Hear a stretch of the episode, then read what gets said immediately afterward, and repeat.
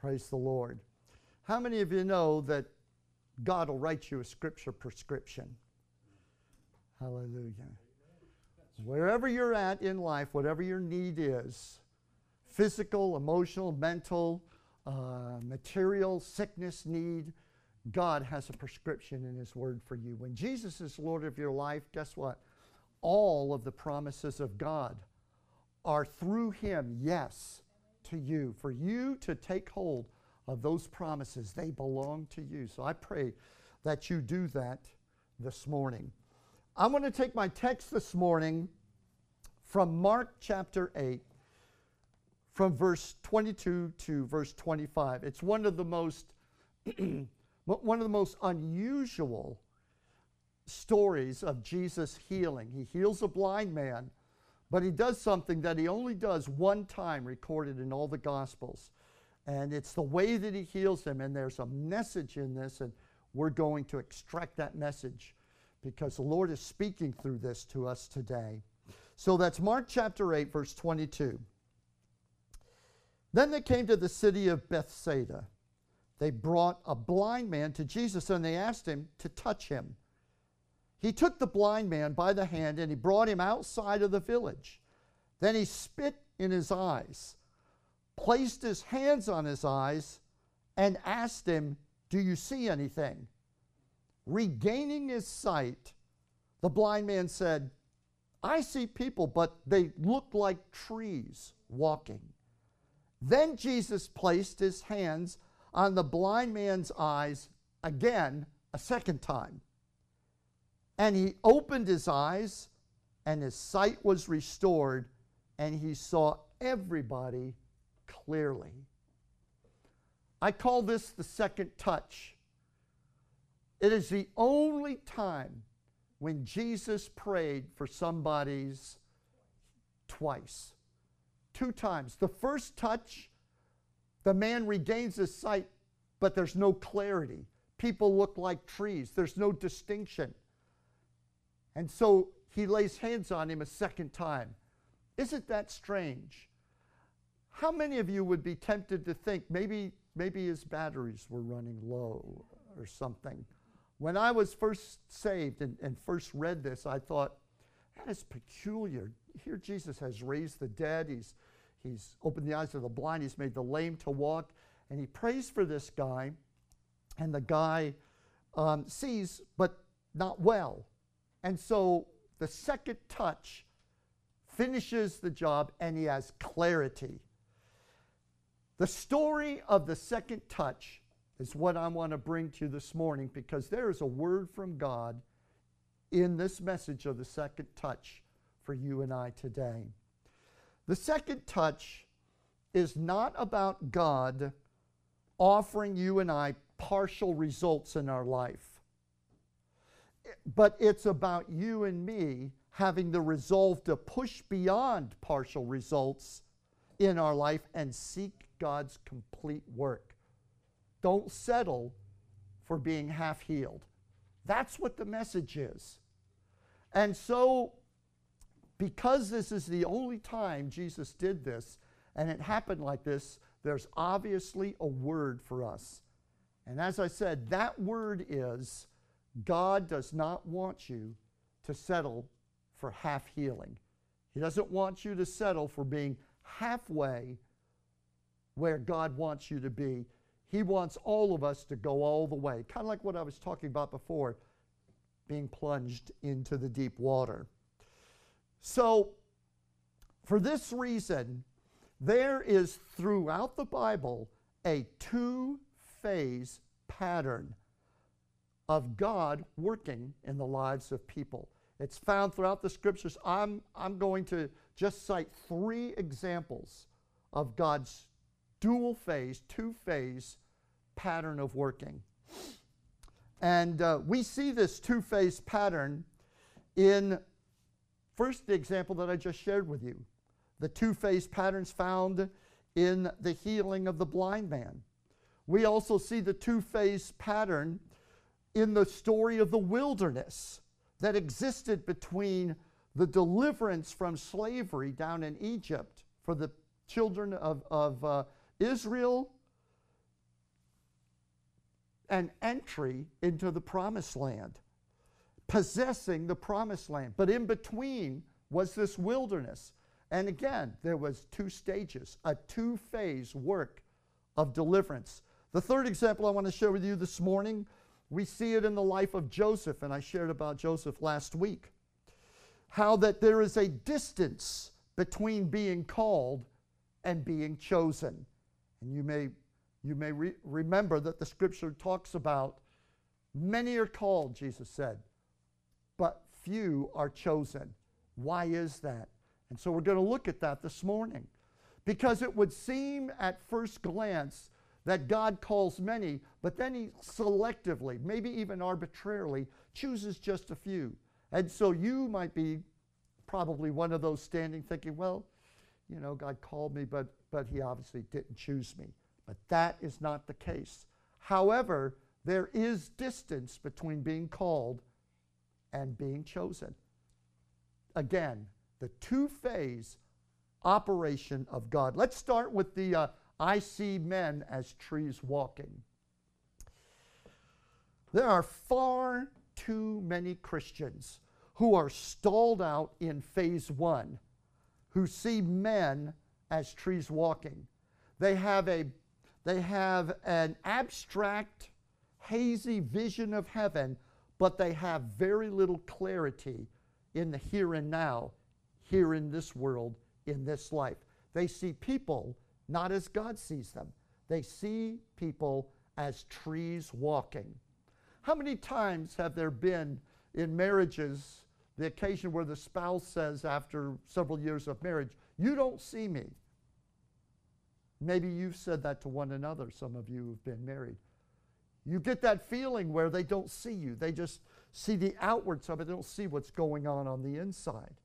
When Jesus heals the man, the first time he lays his hands on him, that's the way he sees people as trees walking. He doesn't see any definition. He doesn't have any clarity. He doesn't understand what he's looking at. But that's not the will of God. And God doesn't want us to stay in that partial, dim view of the world where we've got a little hazy view of heaven, but we really don't see what's going on around us. God doesn't want you going throughout your day at work or going through Walmart or wherever you happen to go as you're shopping or running your errands. He doesn't want you being oblivious, walking among people like you're walking in a forest of trees. Jesus saw clearly. When he was with people, he looked right through them, he saw them because he had that full touch. Glory to God. He saw people as they were. And he was saying to us in this healing that I want to do a complete work. Don't settle for the first touch, go for the second touch. Hallelujah. But there are too many of us who are satisfied, thinking, well, you know, I, I barely know what I'm looking at when I look in the mirror in the morning. I have a hard enough time seeing and understanding myself. We are so impaired in our vision because we lack the power and the presence of the Holy Spirit. We get things wrong.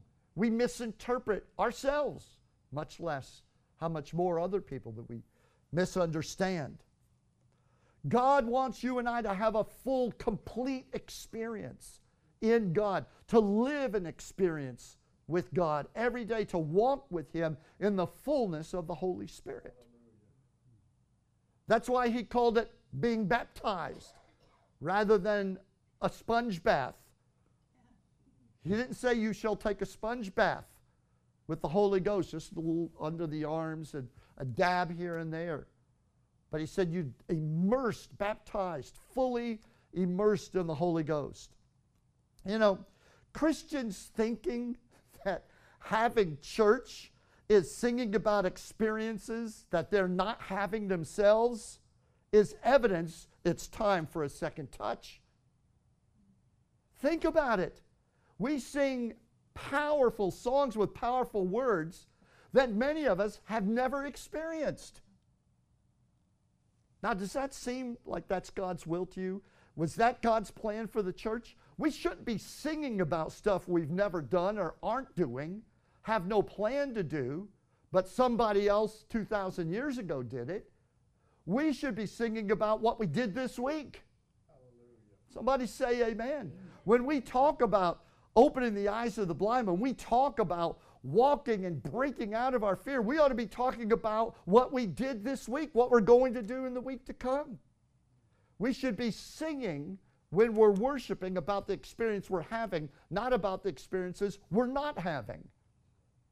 Praise the Lord. Kathy, does that sound right to you, lady? Amen. Amen. Hallelujah. Jesus sent the Holy Spirit to, so that you can make history, not worship history.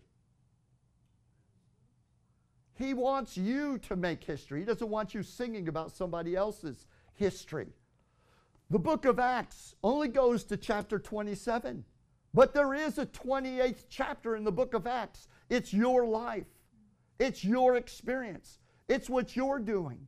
You're reading about Peter, you're reading about Paul, you're reading about the apostles, uh, Aquila and Priscilla and Apollos, and all of those believers in the testimonies of the book of Acts. Not so that you could sing about them, not so that you could talk about what they did, or even as a reference of what's possible in God, but because that's the pattern for you. You ought to be reading about Peter and developing hunger and thirst inside yourself. When's the last time you read about the Apostle Paul and said, I'm going to do that? As a young man, having come out of barren, spiritually barren atheism, coming to Jesus, having never opened a Bible, everything was new to me when I first got saved. Totally new.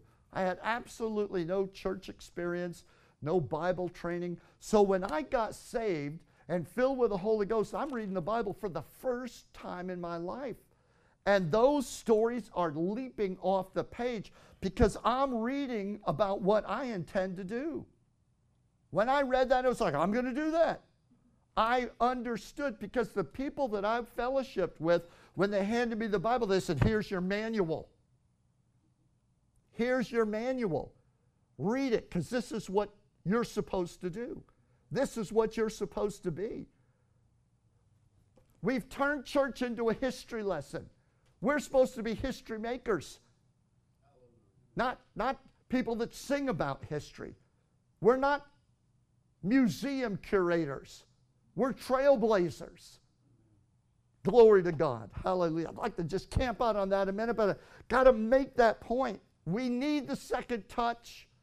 The second touch is when you go from just seeing everything obscurely to being, hallelujah, like Jesus. Seeing with his clarity. Hallelujah. Amen. All right, the second example that I want to give you about the fact that God uses this, this two phase, phase one, phase two, step one, step two, uh, method in, in, uh, in our lives is, is taken from the story of the, the Hebrew slaves being delivered out of Egypt. And Moses leads them out of Egypt, and they come up to the Red Sea. And you know the story that, the, that uh, they're backed up against the Red Sea, and the, the Egyptians are about to destroy them, and God parts the Red Sea and He delivers them. So they're delivered and they, they cross over into not the promised land. They're supposed to be going to the promised land. Moses says, I'm leading you. God has a land where you and he are going. He's going to be your God. You're going to be his people. So they get on the other side of the river. Oh, this, this really is the, it's looking kind of dry. It's, you know, there's not much here. This doesn't look, this looks worse than where we came from. They called it the wilderness. So when they got on the other side of the River Jordan, they were in a place called the wilderness. And the sea closed up, and the chariots of Pharaoh were all drowned in the sea. So guess what? They were delivered from their captors. They were technically no longer slaves. The slavery period was over with. Listen to me. When God brought them out, the slavery period was over with. There's a message in there for somebody if you dig it out. Hallelujah. You're a sharp bunch. I, I'm pretty sure you'll get it. Hallelujah. But to get into the promised land. And they trek, ac- I mean, the wilderness, they trek across the wilderness. They come to the border up on the north, uh, eastern side of the wilderness, where the promised land's on the other side of a river called the Jordan River. And so they send these spies across the river to go in and spy out the promised land. They're so excited. Oh, we're going to go into the, our own country. God's going to give us our own land. The 10 s- spies come back. Two of them are excited. Say, Look at the size of the grapes. This is unbelievable. This is a land flowing with milk and honey. The other eight say, Yeah, there's also giants in the land. There's big walled cities. We don't have any walls. They've got men on those walls and everything. We're, we're, this is the promised land. God said, This is your land, but there's people living in it. There's people living in your land. Listen to me. God gave you the promised land. He said, It's yours. Take it and inhabit it. I am with you, but you're going to have to fight for every square inch. That doesn't mean it's not yours. It doesn't mean you're not going to possess it. God gives us things that we have to fight for. It's called the fight of faith. Lay hold, fight the fight of faith, lay hold of eternal life to which you were called. But the 10, the eight of those 10 that came back and said there's giants in the land, they won out. And there was probably over a million, one to two million Jews that, that uh, Moses was leading, and they all got scared and they all got discouraged, and they said, We, we can't go into this land. This is, this is a ruse. This is a, this is a hoax. This, God's playing a trick on us. And they wanted to go back to Egypt. They said, We're familiar with Egypt. But the faith to enter the promised land scared them because they were unsure. They were more comfortable with the lash and the bondage of slavery because they were used to it. They were familiar. So they chose familiarity over faith. And there they were, stuck in a place called the wilderness. It was a 40 day trip from the Red Sea to the Jordan River.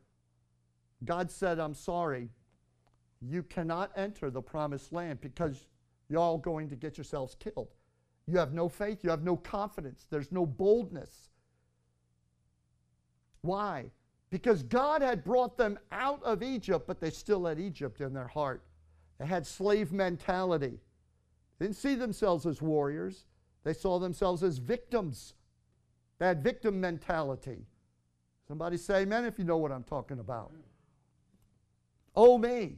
And what's wrong with me? And I'm broke down and, and I can't do this. I don't have any training. I've been a slave all my life. But see, when God says that's your promised land, I am with you, you could take it. Honey, I don't care if you've milked cows all your life. There's a walled city full of giants. That's your city. You can take it if God says to do it. And God had said to do it. So there was this two phase. God delivered them out, but then he had to bring them in. And it says about that in Deuteronomy chapter 6, 23.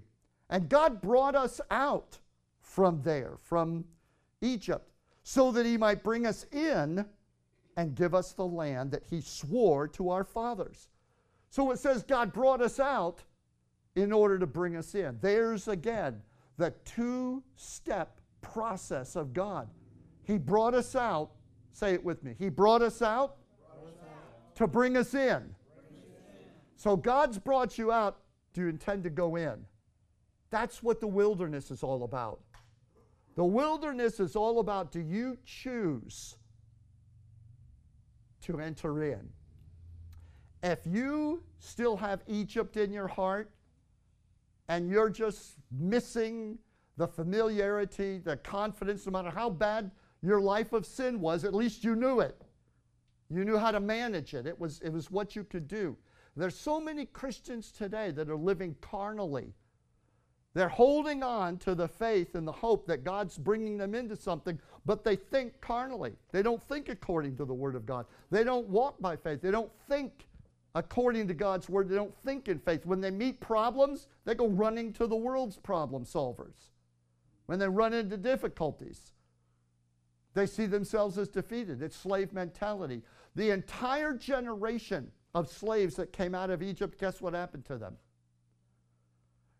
They spent 40 years wandering in the wilderness because that's how long it took for the whole generation to die off. While they were in the wilderness, they had children. Their children had no slave experience. Their children never were slaves. Now, mom and dad, I guarantee you, were filling their heads with all kind of slave talk. Are you listening to me? They were telling them how horrible it was. They were t- but they were saying, you know, it was terrible, but we did have our own place. We're, we're living in tents. We're moving every two weeks out here with the lizards and the scorpions and these Amalekites attacking us. What's that all about? So, guess what? They still had Egypt in their heart. They said, at least we were protected. We had a hard life, but. So, in the wilderness, the children that were born to the dying former slaves, they had no attachment to Egypt. They'd never been slaves. They kept hearing Moses and Joshua and Caleb saying, Oh, the promised land, it's there. Man, the grapes are huge, the grass is green, there's hills, there's valleys, there's rivers. It is awesome, and God said it's ours. So that generation that was born in the wilderness, all they knew was, Let's go. Put me in, coach. Let's go. Are you listening to me? So there's your two phase work of God. God puts you in a wilderness so you can decide to get Egypt out of your head and fill your heart with faith in God's promise and enter. You either have to decide, I am a slave in Egypt. So that, you know, people keep going back. That's why people are addicted. They keep going back to stuff because that's where their heart is. The biggest problem with the church today is that they're saved, they're singing songs, worshiping Jesus, but the heart is still in the world. They love worldly things. They solve their problems with worldly solutions. Every time the devil pokes them, they scream and whine and bellyache and cry. It never occurs to them, I'm standing on the word. Satan, you can't push me around. I'm a child of God. They don't act like they're entering the promised land. I'm not beating anybody up here, am I? Y'all just went to sleep on me. So you understand there were two types of people living in the wilderness those who's, who had Egypt in their heart, waiting to die. Those who had the promised land in their heart, waiting to enter in. Who are you? Who are you going to be? Are you going to be hanging out in church until you fall over, until you die? Or you going to use this wilderness as a staging area to make up your mind? I'm entering in. When I leave church on Sunday morning, bless God, the, the devil, if he knows what's good for him, better not be in my yard. He better not be operating in my finances. I better not find that sickness strangling my children. I better not find division operating in my marriage because I'm going to deal with it like a child of God in the promised land, not like a slave who's a victim. Are you listening? Am I making myself clear this morning? Praise God. I'm doing better preaching than you are, amen. And Praise the Lord. So the wilderness was that buffer between the two phases, phase one and phase two. And it existed to wean you from your tendency to choose familiarity over faith. Stop thinking that the life of faith is for the pastor or for the, the three spiritual people in the church. But that life of faith and victory and taking hold of promises is for everyone who's born again. Every child of God is called to be an overcomer. So stop passing these opportunities to have victory in your life and treating them with slave mentality. Start using faith mentality and dealing, hallelujah, and start entering the promised land. Praise the Lord. So, the wilderness, obviously, and we'll move on to the third example, is where God provides you with the opportunity to enter the promised land, but you have to choose it. And let me say to you, um, the reason why I say that a lot of Christians are living in the wilderness and not in the promised land, because the, the real big difference between the wilderness and the promised land, both places are free from the slavery of Egypt. You're saved, you're delivered, the Red Sea was parted, you are in the wilderness, you're born again, you're a child of God. But the wilderness is where you only use God as your provider. The promised land is where you live with Him. Jesus said, Live with me, and I live with you. Take me home. Let me run your house with you. Are you listening? Praise the Lord. So, why are you putting up with that marriage that's falling apart? Why are you putting up with those kids that are rebelling against you? Why are you putting up with all the trash talking the devil does, speaking to you, threatening you, and uh, messing with your life? Why are you putting up with that? See, if you're living in the promised land, you're living with God. Satan can't deal with God as long as you put your foot down. So you get what I'm saying. Praise the Lord. The promised land is where you and God live together. The wilderness is where most Christians are. God's just their provider. Lord, meet my needs. Lord, answer my prayers. Lord, this, but they don't live with Him. They live very much in the world. Number three, uh, here's my third and final example of, uh, of the second touch. And I call it the two step process of calling and choosing. Many are called, but few are chosen. In Psalm is the story of Joseph, and we shared about Joseph a little bit last week. I want to take an excerpt of the scripture in Psalm 105 that talked about Joseph, but just to refresh your memory, but it should be fresh in your mind from last week.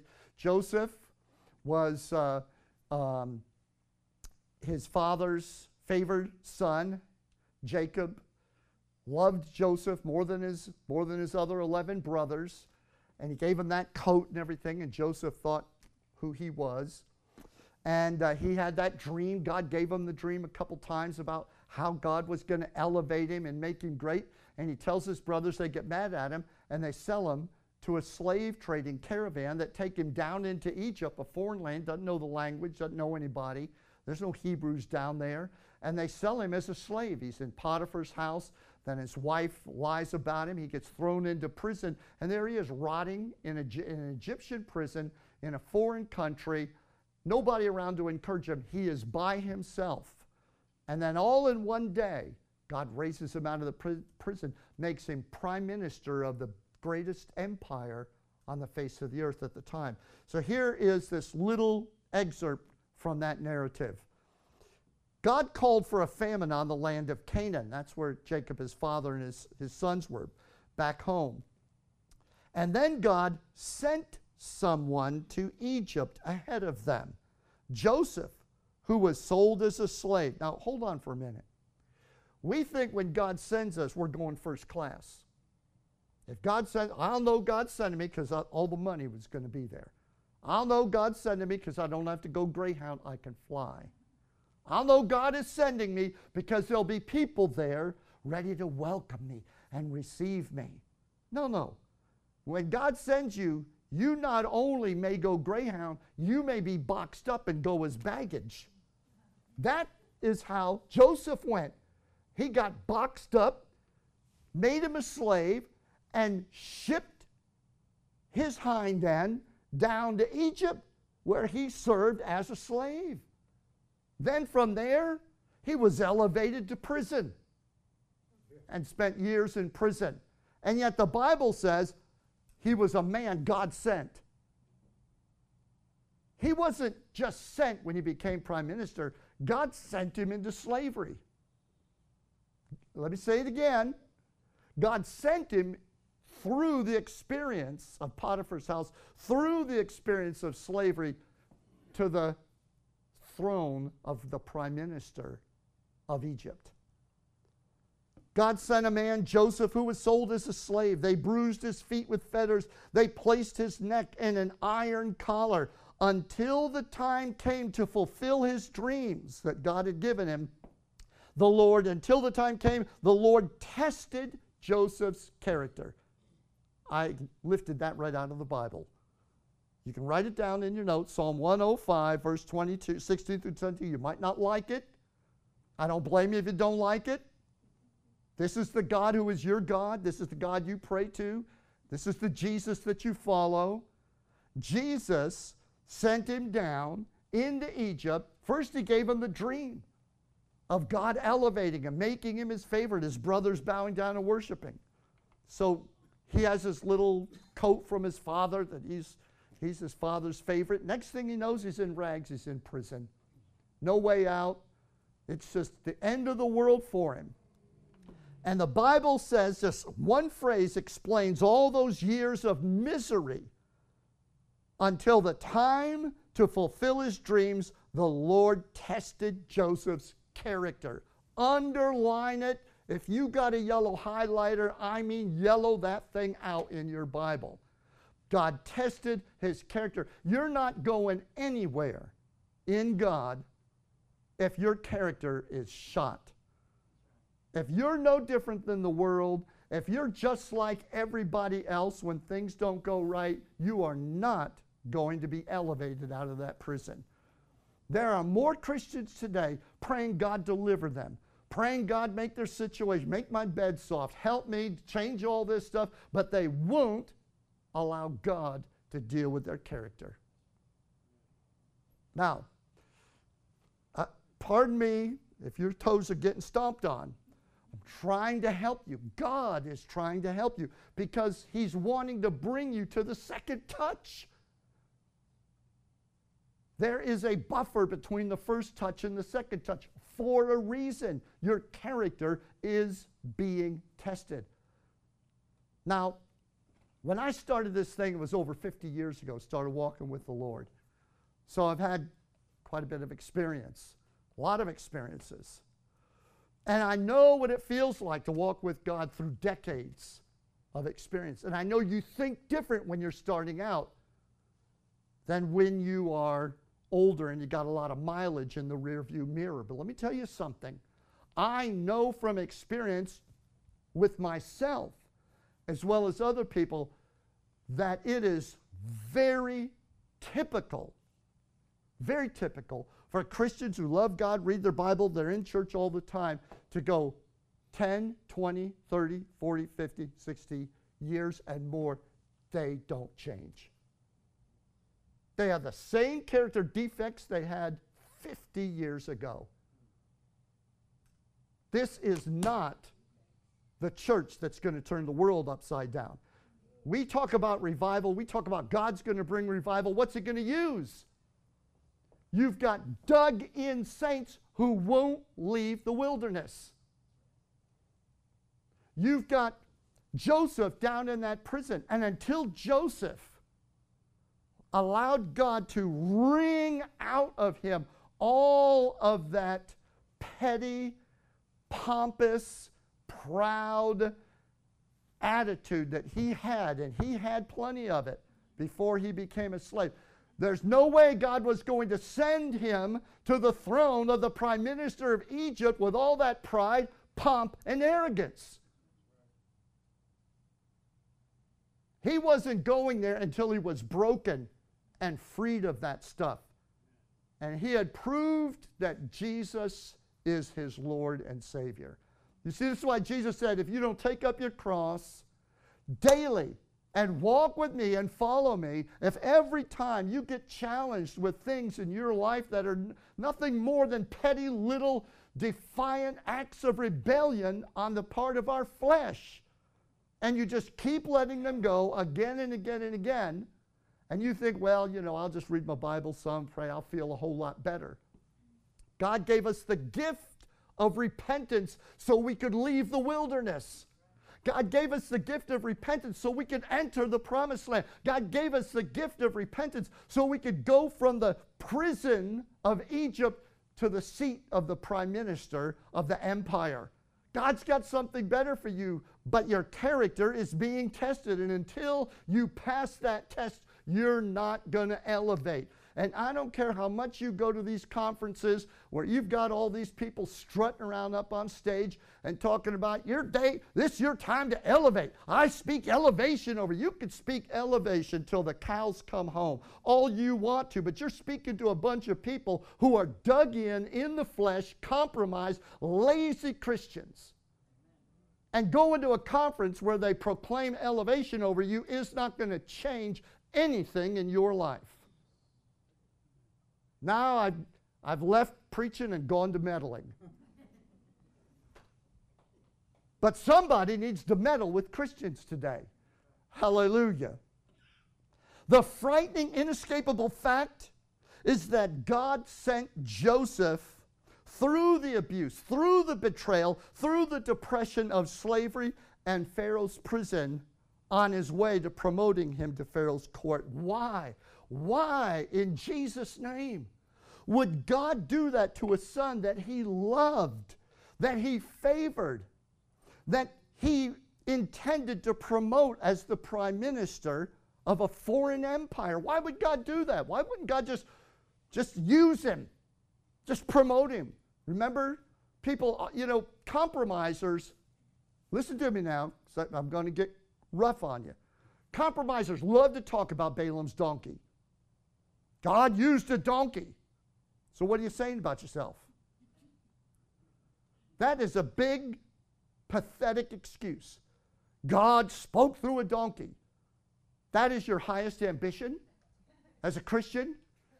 God used a jackass so he can use me? No wonder we don't have any power in the church. No wonder there's, there's no supernatural manifestation of God. There's no holiness. We're just a bunch of donkeys. God grabbed the donkey and made it talk. That's no testimony about the donkey. God saved you because he loves you and wants you to be a testimony. You're to be like Jesus, not a donkey. God can use a jackass. You, however, are called to be a child of God. And He has sent the Holy Ghost to give you the power to be that child of God. Somebody say amen. amen. So, why, why would God do that to somebody who had great love and compassion and intended to raise him up to be prime minister? I'll tell you why. Because if you're only willing to be faithful to God under favorable circumstances, you're never going to remain faithful to Him when the blessing and the promotion comes with its greater temptations. Listen, you think being where you're at, being down in the belly of the prison, has got its temptations? Try be, becoming the prime minister of a foreign empire. Now you're talking about some temptations.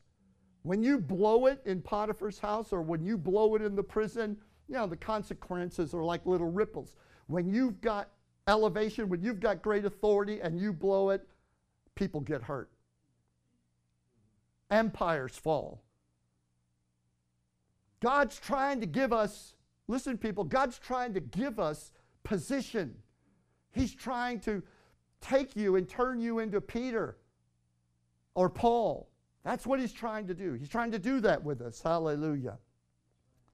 Hebrews chapter 12. You knew I was going to get into this. Here we go. Verse 5 through 11. My child, don't make light of the Lord's discipline. Don't give up when he corrects you. For the Lord disciplines those that he loves. He punishes each one that he accepts as his child. If God doesn't discipline you, as he does all his children, it means that you are illegitimate and not really his children at all. No discipline is enjoyable while it's happening, it's painful. But afterwards, there will be a peaceful fruit of righteousness for those that are trained in this way.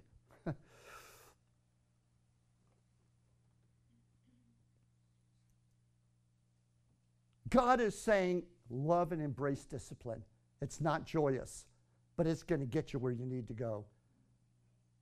You can't get out of the wilderness into the promised land without a fight. It's a fight of faith. And it's going to take discipline. Paul talked about being a soldier enlisted. In the army of God. Everybody wants to, you know, everybody wants, I want to be in the, I want to be in God's army. But it takes training, it takes sacrifice, it takes allowing yourself to be broken down and remade into the man or woman of God that it takes to win those fights of faith. Hallelujah. Somebody say amen. amen. Glory to God. So, we don't like discipline. And I'll tell you why we don't like discipline. Because we live in a culture today that has polluted and destroyed the minds of our young people. And it's creeping in across all levels of our culture today that if it's God, it's comfortable. God would never make you uncomfortable. God would never treat you ugly. If it's uncomfortable, if it's unkind, if it's harsh, God can't possibly be involved with it. No chastening seems joyous at the moment. The truth can be ugly. The truth can be ugly. I know when God rubs my nose in the truth, it isn't pretty. It's ugly for a reason. If it were pretty, I wouldn't have to have my nose rubbed in it. I know I'm going to regret saying this because you know exactly why. Because you know, you say this stuff and it's all, you know, every finger, you got three pointing back at you. That's the way that goes. But in our weak, excessive affirmation addicted culture, we are producing people that are paralyzed in the wilderness, incapable of entering the fight of faith necessary to possess the promised land because they can't take correction. Pastors have given up. They don't reprove their con- they don't correct people. But the Bible says if you love your children, you'll correct them. That's why our children are kicking the doors of Walmarts in and just taking what they want and walking out because mom and dad didn't love them. Somebody didn't love them enough to discipline them. Somebody didn't love them enough to open their eyes and let them know what life is really all about. You see, in our culture today, everybody thinks that it's all about me and what I can get for myself. Jesus said, No, if you're going to follow me, you'll be taking up your cross. You'll be dying daily. You forget about you because the real you is the one that is in me. Hallelujah. Paul said, The life I now live, I live through the faith of the Son of God who loved and gave. But, but uh, I, I don't want to lose my identity. Your identity is what you've been whining about all your life. All those problems you whine about, you know why you got them? Those fires that you've been going through, you lit every one of them.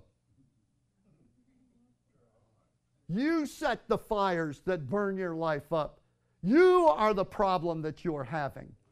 Not the devil, not the people that aren't treating you right, you. And so you can't have it both ways. Either you want to get, you want to escape self to become the new man, the new woman that Christ has called you to be, or you want to stay in the wilderness. Make your choice. But you're not going to get there without going through the first touch and the second touch. You want the second touch? There's a wilderness for a reason. Many are called, few are chosen. Let me answer the question. Why would God call many and then chose, choose few? Is God arbitrary? Is it capricious? Does God just want the ones that look good to him? Guess who? Guess who decides who the few that are chosen are? Not God, the few that get chosen. The few that got chosen decided they would get chosen because they chose what God called them to do. You can't not obey what God calls you to do. You know, the Bible says, He that knows to do good and doesn't do it, to him it is what? Someone said evil. Wow. Yeah. Bible says sin. I like evil. That works. When we know what the word says and we refuse to do it, to us, it is sin. That's why you and I ought to be on our face every day repenting. Father, forgive me. I like the way the Catholics work it out sins of omission, sins of commission. I've got sins that I've committed, then I've got sins that I've just overlooked, I haven't done. Somebody did some thinking when they worked that out. Hallelujah. So before you go criticizing Catholics, you really should take a look at some of the theology because there's a lot of really some, some good, clear thinking that went behind a lot of that. So let me read this last verse to you Romans 8, 5 through 8. Those who live according to the flesh have their outlook shaped by the things of the flesh. But those who live according to the Spirit, they have their outlook shaped by the things of the Spirit. This is simple math. One plus one is two. For the outlook of the flesh is death, but the outlook of the Spirit is life and peace. Because the outlook of the flesh is hostile to God, for it is not subject to the law of God, neither is able to be so. Those who are in the flesh cannot please God. This is why you and I need to be praying, God, please deliver me from me. I want to enter the promised land. I want the second touch. I want to really be baptized in the Holy Spirit. I want that fresh immersion in the Holy Ghost. Hallelujah. Endure hardness, rejection, endure misunderstanding, endure abuse if you're abused. Do it without throwing in the towel of faith. You're on your way to the promised land. Lose everything if necessary, but take up your cross and follow Jesus. If it costs you everything, then goody. Jesus said, Great will be your reward, not only in heaven, but in the, the minute you lay self at the foot of the cross and decide to make Jesus Lord, things are going to get better. Things are going to, things are going to begin to improve. Hallelujah. Here's a, here's a parting thought for you. You know what Jesus said? All you that labor and are heavy laden, weary, Come to me. I love you. I love everybody. I just, the commercials on TV about Jesus and the gospel. Jesus gets you. Jesus loves you. Jesus is all about you and everything. So people just soak that up, man. They're like, oh, thank God somebody gets me. So everyone has burdens. We all have a yoke, right? Your burden, your yoke that you carry. you know what? You know what Jesus' answer was to your heavy burden, your yoke? Here's another yoke for you. Take mine. You ever thought about it? Jesus didn't say, Let me help you out of that yoke. Jesus didn't say, Oh, let me take those burdens off of you. I know preachers get up and say that all the time. The Lord wants to take those burdens off you, but they can't show me a place where that's what Jesus said. Jesus said, No, you need another yoke. Another yoke? Yes, you need another burden. My yoke is easy, my burden. You get into the yoke with me, that other stuff won't matter. Those other burdens, they won't matter. I know how to work them out, but I can't do it if you don't obey me and get into the yoke with me. Hallelujah. God is looking for people that he can promote to important positions of influence people who don't need to be constantly coddled, always understood by everybody, people whose great desire isn't for God to get them, but for God to correct them. My prayer is that you'll leave this church today, you'll leave this altar prayer, and you'll say, Lord, more than anything, my prayer is correct me. Because I know that after that, on the other side of that, is my peace, my freedom, my deliverance. Hallelujah. Somebody say amen. Close your Bible, stand with me this morning.